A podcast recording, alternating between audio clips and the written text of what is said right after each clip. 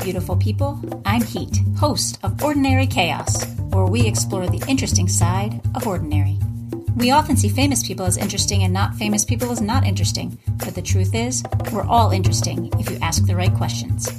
Today's guest is an artist, a not famous artist, talking about their process and their work. I thought they were fascinating, and I was sad the conversation ended so quickly. Now it's your turn to enjoy it.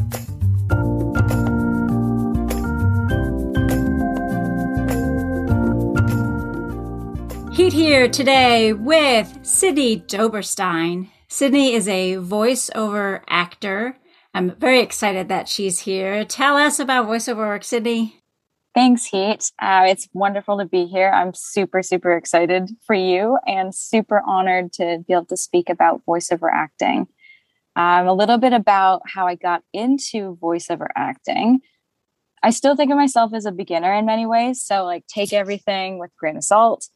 Um, and if anybody that wants to get into voiceover acting is listening, you know, I'm only one person that's doing voiceover. So it's good to look at other people's experiences as well. And yeah, just don't take it to heart if it doesn't resonate with you.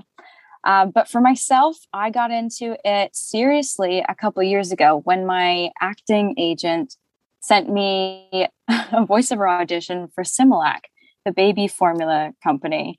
And I didn't have any of the equipment or the gear. So I literally sat. Um, oh, this was also like a rush job too. So I had to get it done pretty fast. So I sat in my closet underneath a blanket. Yeah, underneath the blanket on the on the floor, cold. I remember specifically that it was chilly. And I had my computer with the script in front of me and I just recorded it like that and played it back. Thought it sounded pretty good. Taught myself quickly how to edit in GarageBand and submitted it. Well, it's been, yeah, two and a half years and I'm still working for Similac because of that job, which is really incredible. Wow. Yeah. Yeah. I'm so, so grateful to have had that. And it's been a very positive experience. It's been super professional, really good at just kind of getting my foot in the door. And the the clients are amazing. They really like me. I really like working with them. It's it's fun and it's really challenging because sometimes the text is there's like a lot of script in um, a very short amount of time that I have to kind of rapidly fire off. So that's the Similac gig, which has been amazing. I started off singing though. That was kind of the first thing before I even became an actor. So I've always been using my voice, classically trained, uh, and then got into acting and then realized, oh, I could do this as a living. I can do acting. I could also do singing. And if I want to dance, yeah, sure. Musical theater, I can do it all. the the whole voiceover career has really only been the last few years. And so now I'm on a, a freelancing role where I'm finding my own auditions and I'm submitting to them and working with clients just like personally without my agent, which has been really great. But it's cool. Now that I'm looking into voiceover as a career, I would always just think it's just like TV commercials or radio, but it goes so much further than that. There's explainer videos, there's animation, so cartoons and that kind of thing, which has been a focus of mine this past year during the pandemic. And there's also like telephone recordings, answering machine recordings, which I was like, I could do that, no problem. Also, the one of the strangest first auditions that I did as a freelancer was to be the voice of a stuffed animal. Like if you squeezed a plush animal, it would it would say like "I love you" or something like that. I didn't book it, but it was such a fun it was such a fun audition and it was for the company Gund. Yeah. Sure. Yeah. So yeah, that's just a little bit about what it's been like so far over the last 2 years so many voice places that I would have never even thought about. Mm-hmm. Wow.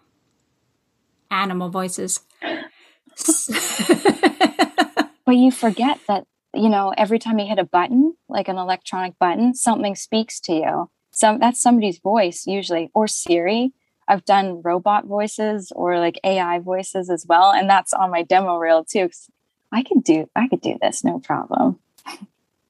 It's so wild. Mm-hmm. Like, no, I have never thought about Siri actually originating from a human, mm-hmm. but of course it did. How is that different than regular acting? So, my first initial thoughts when you asked me that would be there is no difference. You are still acting, you are still performing. The preparation is different. That's what I notice. And the actual performance of the text. So, for myself, in preparation of, let's say, a film scene or like a like stage scene or something like that, it takes so there's way more embodiment involved also a lot more written work because you have to be memorized most most of the time when you're performing live. With voiceover work they're constantly changing the copy on you. So the copy meaning the script and often a client will send me even while i'm recording the current copy they will send me an updated version because they want me to get rid of a, a sentence or a word or a breath so i'll have to be constantly adapting as I go. So the memorization part, that's the that's the first thing that's different. Most of the time you don't have to be memorized. There's way more focus on your breath and your articulators and like the warm up that goes on inside your mouth. My warm ups are different. I will say that. And I also use a lot of the same warm ups, like thinking about such a good question, Heat thinking about some of the warm ups that I do for voiceover, it's the same that I do if I were on stage or doing a film scene. You know, I do like my full body rolls, I do like my tongue twisters, that kind of thing. And saying the alphabet with my tongue behind my teeth. but yeah, it's it is still embodiment. Even though you're not you're not being shown on camera, you can afford to have a, a lot larger of a performance because it doesn't matter what you look like. I think that might be one of my favorite things is it's not a it's not about what you look like, especially while you're performing. I can show up like this without any makeup on. I don't have to do hair and makeup for this, which is great. I would be called to set hours before my actual scene record or films if I was doing this for a, a movie or um, you know that kind of thing. So the preparation is just the time. It's it's more efficient as well. But the overall performance of acting there's there's not much of a difference. You just have to know the style. You have to know the network who your client is like who the audience is all those same questions as if you were doing this for like a film audition. I always say i'm a professional auditioner because i audition like 99% of the time and then 1% is the actual booking and the actual recording of the job so I'm a, I'm a good auditioner. I've heard that about stage performance, so it's not surprising. If you could magically just have it all set up the way that you want it to be, what would that look like? Hmm. If I could have it magically set up the way I want it to be, oh my goodness does that refer to my career? Does that refer to my recording space? Does that refer to the structure in my day? It could be anything. Sure.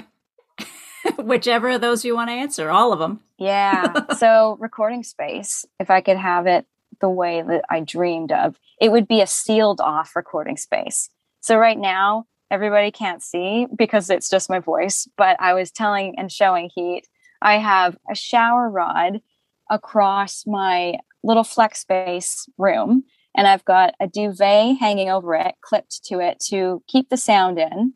I've got some wall treatment, which is like foam on the wall and on the ceiling. And then I've got pillows for my bed on the floor. I've got a fuzzy blanket on the desk so that there isn't any echo coming from the desk and it's not a whole lot of space considering. To move around if i needed to do a, an animated character i would need to take up some more space with my body. So that's the first thing that i would adjust. I would have a sealed off space that i could physically stretch my arms out in and like do a sun salutation in like that much space. Yes. And i would be more comfortable in that what else would i change I would also update my recording equipment. So right now I've got a Rode NT USB mic and it's great. It's really good for starting out and it's helped me book many gigs. And it's really easy because it's super portable. I have it on a stand right now, but it comes with like a little tabletop stand. It's really good for podcasting. So I would update it to something that maybe had an interface connection rather than just a USB. I don't know what you're using, Heat, but I'd be curious to know if you like it. I have a blue snowball. Okay, is that the Yeti? It's the little brother to the Yeti. Okay. And do you like it? It's just a snowball, not a whole Yeti. I do like it. It's it's very sensitive. Hmm. And so like when the chihuahua alarms go off, even if they're in the backyard, there's sometimes issues like if the air conditioner is running or I'm just remembering that there's still a clock that ticks in this room and that might be audible. Those kinds of things, which is annoying. But everything that I've recorded and produced and put out into the world has been on this mic. So, and it sounds really professional. Yeah. Mm-hmm. That's a good mic. I like it. Mm-hmm. Yeah. So that's like recording space and equipment talk. But I think dreaming bigger here with voiceover acting, I would love to be a series regular on a cartoon. I would love to do like an animated character role where it was years of my life working on a character and I had a cast that I was in. I, I dream about this. And it's not so much relevant because of COVID right now, but back in the day, two years ago, many many actors would be brought into the same recording studio and they'd all be in a circle acting together with a microphone in front of them. So you see that in like The Lion King and all those animated Disney movies where there's larger casts and they can play off of each other and you get a lot of really organic moments from that kind of experience. So I would love to be a part of that in some way. Uh, love, I think something that I hope and will be able to do at some point in my life is be the voice of a, an animated character that my kids will one day watch or my nieces and nephews will watch. And then i could do the voice for them in person and it's like oh my god you're the coolest auntie ever. I dream about that a lot and i know it'll happen. So it's just a matter of time or maybe i'll create and write my own thing that's another opportunity too and then you can just cast yourself and choose yourself for that for that role. That would be cool. Mm-hmm. So, how has COVID affected your work? COVID's definitely helped me lean into voiceover acting. So that's been the gift of all this is that, you know, I've I've been at home for 2 years essentially. All of our auditions are done online now. Everything's done at home. So I've had to invest in my own equipment and I've been interested in it and I've been realizing that it is possible and I enjoy it. So it helped me lean into it. Whereas I don't know if I would have bought a microphone this quick. I probably would have waited till I booked something again or booked something bigger, and that could have been five years from now. So COVID definitely it helped me pivot and realizing and it gave me permission to realize that I could I could do this full time, which is pretty incredible. That's excellent. I know. so cool. And so exciting. Mm-hmm. It's like to have this thing that just gives you a kick in the butt. Here you go. People are relying on me. They need they need me to turn around a gig within 24 hours sometimes at different time zones. Like there's so many parameters that are outside of the creative lens that I would have said I was not equipped to handle even the editing side and the technical side of this. It's a learning curve. Yes. And I definitely think I'm at the point where I need to upgrade from GarageBand 2009. but it, it works. You don't have to use the, the top editing software. You don't have to have the best mic, especially when you're starting out. And I'm realizing now, like, I'm at that point where I am ready to take the next step, the next level up, that kind of thing. It's just sussing out what what's going to be the most Sydney friendly. that makes sense. Mm-hmm. What do you use for editing software? I started on GarageBand mm-hmm. and I bought Logic. Mm. There were just a couple features that Logic had that GarageBand didn't that make my life significantly happier. Oh, So, okay. like most of the features in Logic, I don't know how to use because I don't use them, right? Because all I edit is podcasts. Hmm. That was good investment. That's really good to hear. My husband has Logic Pro and he uses it for electronic music. So that would be an easy next step, I think, going towards that one. That's excellent.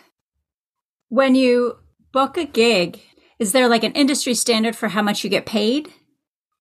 That's a really good question. And I'm still trying to figure it out myself. So honestly, the freelancing workshop that I took helped with that and just trying to find better clients. This platform that I'm on called voices.com, it's set up for freelancers, for freelance voiceover artists, singers, jingle writers, that kind of thing, anybody that uses their voice. And it's great because clients and people who have projects that need voices go onto this site and they can launch their project. They can put the budget. So it's sometimes like on the lower end, 100 to $250 USD.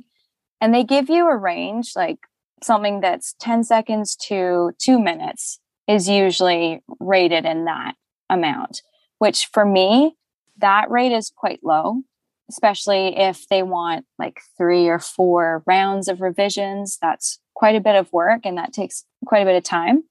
And sometimes they want directed sessions as well. So that means that the client will want to be on a Zoom call with you or a Source Connect, which means they're plugged in to your actual program to hear exactly what you're recording. And they could give you feedback live like that. So it, it really just depends on what you want as an artist and you get to pick and choose on this site which is great. I'll see someone like that if especially if it's like five minutes long hundred dollars like nah i don't need that today. I'm good. I'll, I'll look at the ones that are 30 sec like this is what i've kind of nailed down as my go-to. 30 seconds long or less $500 usually. Like that's kind of what is common for me.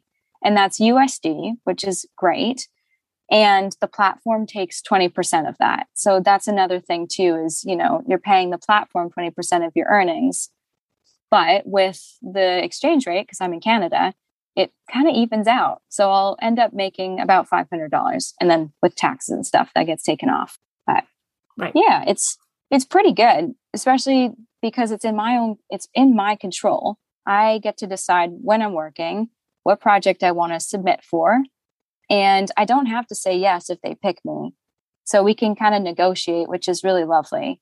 If someone says, this actually just happened, I booked a gig that was supposed to be 30 seconds long. Um, it was $250. And I, I liked the script. I can read the script ahead of time and know what I'm getting into before I actually record and submit my audition. So with this gig, they said they want to hire me the actual gig has quadrupled in size. So now there's five scripts and they want to, yeah, they want to adjust the budget. So that kind of thing can happen as well. Like you get hired for a small portion and then the client likes you so much that they want to bring you back for multiple different gigs, which is the goal. I mean, ideally I would I would like to be brought back because they like my voice, which is wonderful, or they like working with me. Right. Mhm. That all makes sense. Of course, you want to get rehired by the same people, Totally. unless they're not good people to work for, in which case, Yeah. not so much. And I mean, I'm someone who really likes clear communication and clear direction on what you what you would like from me as the artist. If I don't hear from you in a couple days, that's not great because I'm ready to record. I'm ready to give you another take. And like I got other stuff to do. So I'm ready to go now. But everybody's on their own schedule and I know life's crazy. But that's kind of the frustration sometimes is that you can't control what the deadline is on their end and sometimes it gets pushed and they don't communicate that to you so now you're still working on the gig three weeks later and they're giving you notes and you got to go back and remember oh yeah i took a breath there or right i said that word with a canadian accent dang i gotta go back so I'm constantly listening for that and training my ear, especially when I talk with my American friends. Oh, yeah, they said out instead of oot or oat. right. Something strange. That's the stereotype. What's the typical timeline if there's a such thing as typical? Typical timeline on, I'm speaking just with the experience from voices.com, just because that's what's in my world right now. Mm-hmm. So usually the turnaround time is about a week to two weeks. So it'll it'll have that all listed out for you. So I'll see a submission or an audition notice.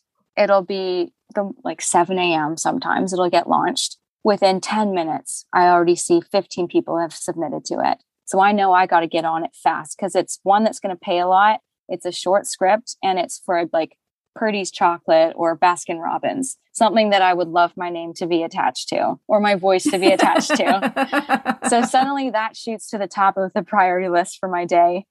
And the turnaround time for something like that could be a week, but I know that if I leave it a day, 100 people will have submitted by the end of the day for sure.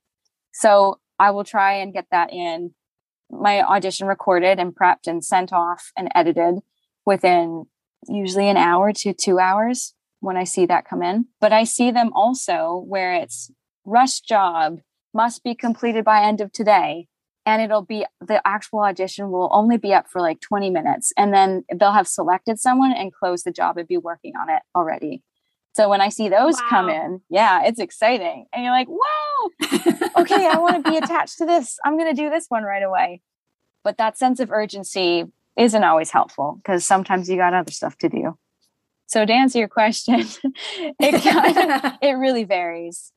Moving off of the platform, when I book a gig through my agent or something that's larger scale, it'll usually be like a month turnaround time. So I go into the recording studio within like a week or two of booking the gig, and then they master it, edit it, I'm probably not going to get paid or see the final product for like a month to two months. Or for one of the gigs that I'm doing right now, it's seven months, which is not common. Wow. yeah. But that happens. The voiceover artist or yeah, sometimes the artist is not like at the top of the the list of things that need to get done, right?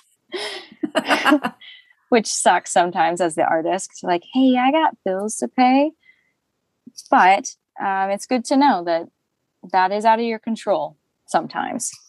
And that's why you have an well, agent. Mm-hmm. Well, and good to know that ahead of time. Because mm-hmm. in seven months, you'll still have bills to pay. Yeah. Unfortunately, I didn't know this ahead of time. It's just kind of. Oh, no. yeah. Oh, no. Yeah, you have to be really organized. So, keeping a tracking list of the things that when you auditioned, when the deadline is, when you're supposed to be paid, following up because you have to self advocate, especially if you don't have a manager. And then, yeah, making sure that you follow up and get that payment. It's wild. Mm-hmm, right? I imagine it's similar to any type of artistic freelance work in that respect. Mm-hmm. That would be similar. Which is new for me. So I'm I'm thinking, is this always how it is for other people? Like, how do they make sure they get paid? Right. Yeah. And so then you just ask people, like, do you have mentor people or? Well, the thing about voices.com is they it's set up in a in a safe way so that before the client can book you, they have to release the the funds into the platform. So then it gets held in this thing called SurePay and voices.com holds on to it until you finish the job and then they release it to PayPal. Nice. So that is good. Having that middleman there that's worth the 20% so you don't have to yes. chase those payments. yes, for sure. So that's the same function ish as an agent? Not necessarily. No, okay. I would say with voices.com, I'm paying for the accessibility to the clients and the the large amount of auditions that I have at any given time they don't manage the client, they don't manage scheduling or that kind of thing, or any sort of correspondence with the client. So that's your relationship, which is great and also a learning curve for me because normally my agent would send 20 emails back and forth. Right. And now I especially today, had three clients that I was dealing with, all different time zones, all different projects with similar deadlines. And I was getting my messages mixed up and thinking, okay, you got to stay focused. You got to keep your tabs open. It's okay. Things are changing and you're adaptable. It's a good mantra. Yeah. With deep cleansing breaths.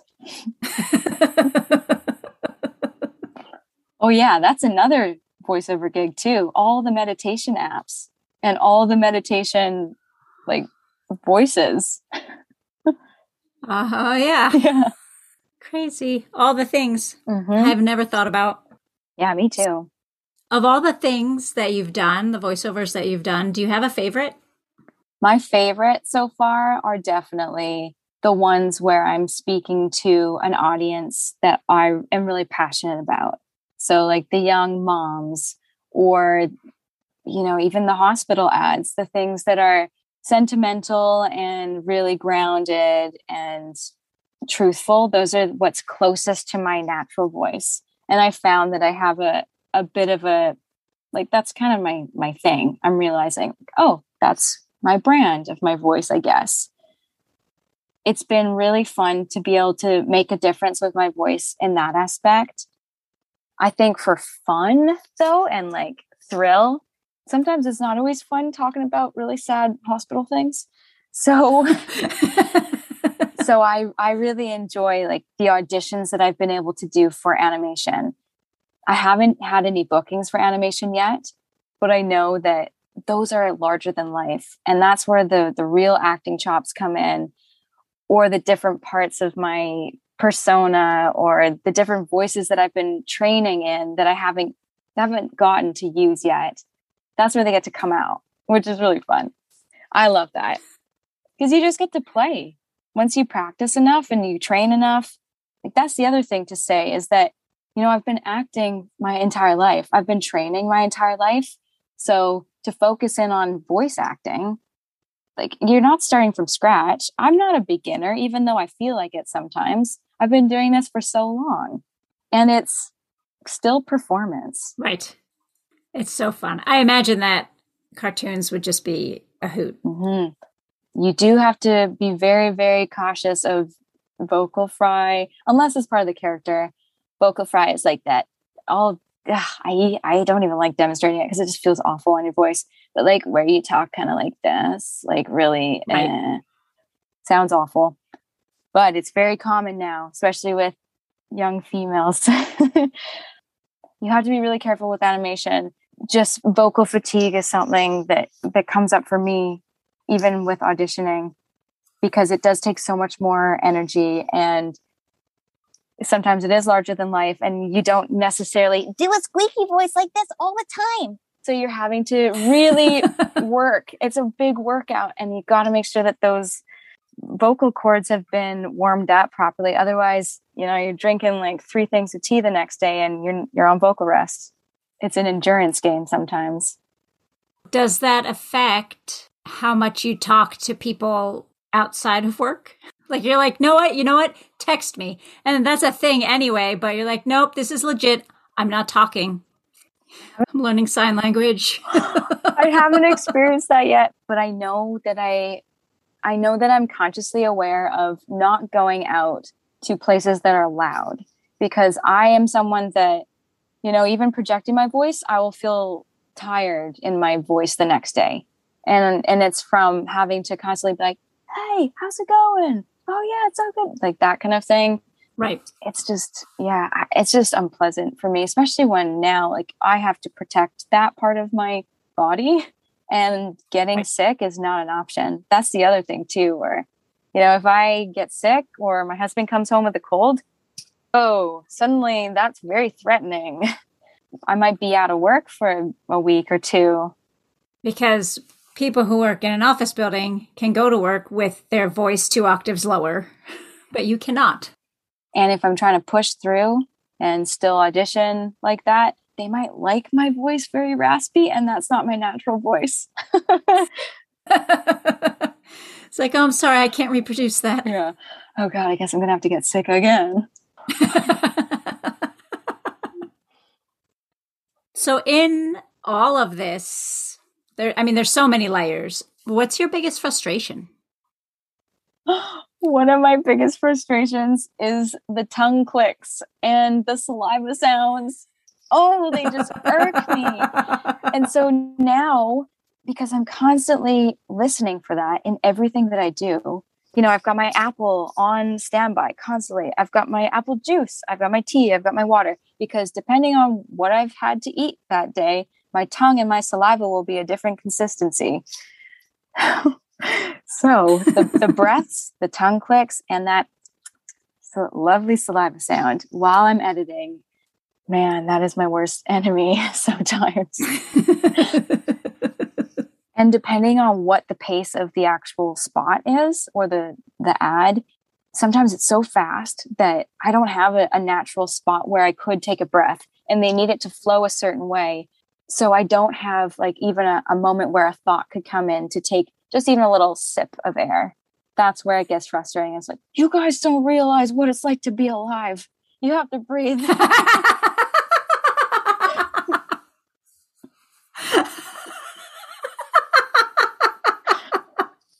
Sometimes it feels unrealistic, you know what I mean? It's like, I don't know how to tell you that I'm not going to be able to produce what you want. I will, I literally said that today. Ooh, that was uh, pretty much the fastest that I could go. Um, I can try again. I might have to get rid of the last word. That's okay. and they were okay with it, which is great. well, somebody has to read the end of the medication ads. That is another one. Oh, yeah. Yeah. Those people, man, I have such respect for them I guarantee they've had to do multiple takes of it. But yeah, you have to just take such a good deep breath, be so calm while you say it.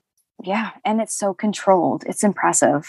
So very fast. Mm-hmm. Part of me wonders if, you know, on some of those they might hit like double speed or like speed one and a half or something like that. Like, I'm going to read this a little slow and in a deeper voice. So when we speed it up, I don't sound like a chipmunk. Mm-hmm. Yeah. I haven't tried that yet. I definitely have done a couple auditions where I've had to list off the disclaimer at the end and I didn't book them. So I don't know. I don't know how it went. Not that that's a measurement of how, what, what your success or skill set is but it is interesting just to to play back and listen to all the different types of auditions or or things that you could voice and just hear okay maybe that's something i need to work more at. Audiobooks is another thing that i have had a lot of challenge with. So that's somewhere where i would definitely want more training. What is challenging about audiobooks? Reading I can fully just transparently say I'm not the most confident reader, and especially when it comes to cold reading. So if you're doing a, a story or a script that's 3,000 words long, that's not even that long compared to some of them. Sometimes they're like six hours, right? An audiobook. Mm-hmm. So I'm not going to be able to read that through three times. I know I know a, vo- a an audiobook artist who that's all she does. She is so talented and she takes it so seriously and it's incredible the work that she does. She will read it through once without recording and then she will record. And she's recording for hours at a time, which that's an endurance game. That is a whole different skill set, I feel like. Yes. Mm-hmm. So all those wonderful saliva sounds or p- p- peas or all those lip smacks yeah, you got to really hone in on that skill set when you're doing audiobooks. So, huge respect for those artists. It's incredible work. I imagine that it would be difficult not to have your voice be tired doing that work. Yeah, and especially when there's different characters too. Like I had a friend that did romance novels for a while. Let me just say, those storylines are actually so erotic and amazing. It was so cool to hear about just the different voices she had to do or the exclamations that she had to make. It was crazy. I had never thought about that. No, neither had I. So that's a whole that's a whole other avenue of audiobooks. Is there anything that we haven't talked about that you wish people knew or understood about this kind of work? For myself, I knew going in that it would take time. And I made myself a promise that I would do 100 auditions in 100 days. That was just my little 100 day challenge with no expectations of bookings. And it took me 100 days before I landed a gig. On day 100, I landed a gig, my first gig as a freelancer. So 100 auditions is a lot. Now I do seven auditions a day minimum. So you build up skill set. It takes time and it's not a sprint, it is a marathon. And people use that reference in so many different ways. It really does apply to this industry, especially as a film, TV, and theater actor. I know that that industry is going to be that way. And it's taking that time and choosing yourself and honing in on your craft and still finding the joy in it, even when maybe you're not making money or you're not working on things that fill you with passion or excitement. It's finding the things that still bring joy to the craft and to the work that you have chosen to do. Because nobody's forcing you to do this. I mean, maybe they are. I can only speak for myself. Once it becomes, what am I trying to say? It feels like work at times, and that's okay because it is. And I think that was part of the identity around all this.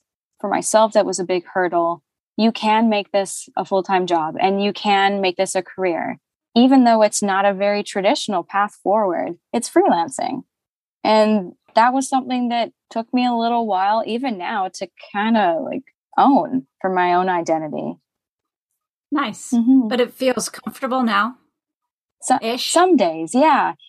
I don't feel super comfortable yet. And I think that that's a really good place for me personally to live because I'm not at the what's the level? I'm not beginner, I'm not intermediate, I'm not ex I'm not expert level yet. So I'm somewhere in between intermediate and beginner when it comes to freelance voiceover work. And it's a good place because I'm on my toes constantly and I'm really uncomfortable at times because I don't know how to do so many things. So I always have to be learning. I always have to look up different technical things, especially with GarageBand. but I'm going to be moving off of that shortly, I'm sure. So it'll be another learning curve. That that side of the industry is what makes me most uncomfortable because I have the least amount of experience, and that's okay. Cool. Is there anything else that I haven't asked you about that we haven't talked about that you want to throw in here? Maybe just to touch on the subject of play. And the fact that it voice acting, especially if you're, you know, I'm 30, I started this when I was 28.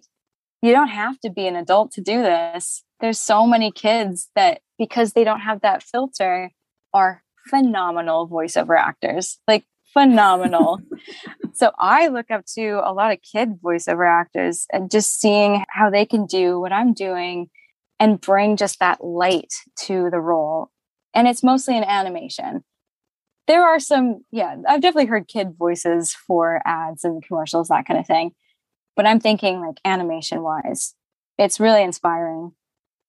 Oh, yeah, that's another thing too. Getting a demo reel, getting a demo reel made for commercial and then also for animation for voiceover acting is worth the investment because that's the first thing that I showed to you, Heat. That's the first time you heard my voice, yes. which is still yes. something that we were talking about. Yes. And your voice doesn't change too much as you age. Like there's a there's a period in your life where you finished your you finished puberty and now your voice is probably especially for females is going to stay the same maybe until I'm 60 or 70, who knows. I will up I promise you I will update my demo reel in between there, but it's worth it's worth the investment to get it professionally done and coached and working with a, a, a teacher on it because that is what you show people when you want to gain their trust or show them what you can do. It's your resume, kind of. And it's so cool to listen to. Yeah, it's so fun. so, if people want to learn more about you, where can they find you? You can check out my website at www.sydneydoberstein.com or you can find me on social media. So I've got Twitter at Sid Doberstein. I've got Instagram at Sydney Doberstein and Facebook. I have a Facebook page, Sydney Doberstein. So just my name. and I will put all of those links in the show notes. So if you want to be able to just click through, go to ordinarychaospodcast.com and those will be in the show notes for this episode. Thank you so much, Heat. Thank you. This was so fun. It really was. Thanks for listening. Ordinary Chaos is written, produced, edited, and all the things by me, Heat. The music was created by Keith Kelly. You can find show notes and learn more about the podcast, about Keith, or about me at ordinarychaospodcast.com. As always, Ordinary Chaos is an ad free podcast. If you'd like to support the podcast, go to ordinarychaospodcast.com, scroll down, and click Support the Podcast.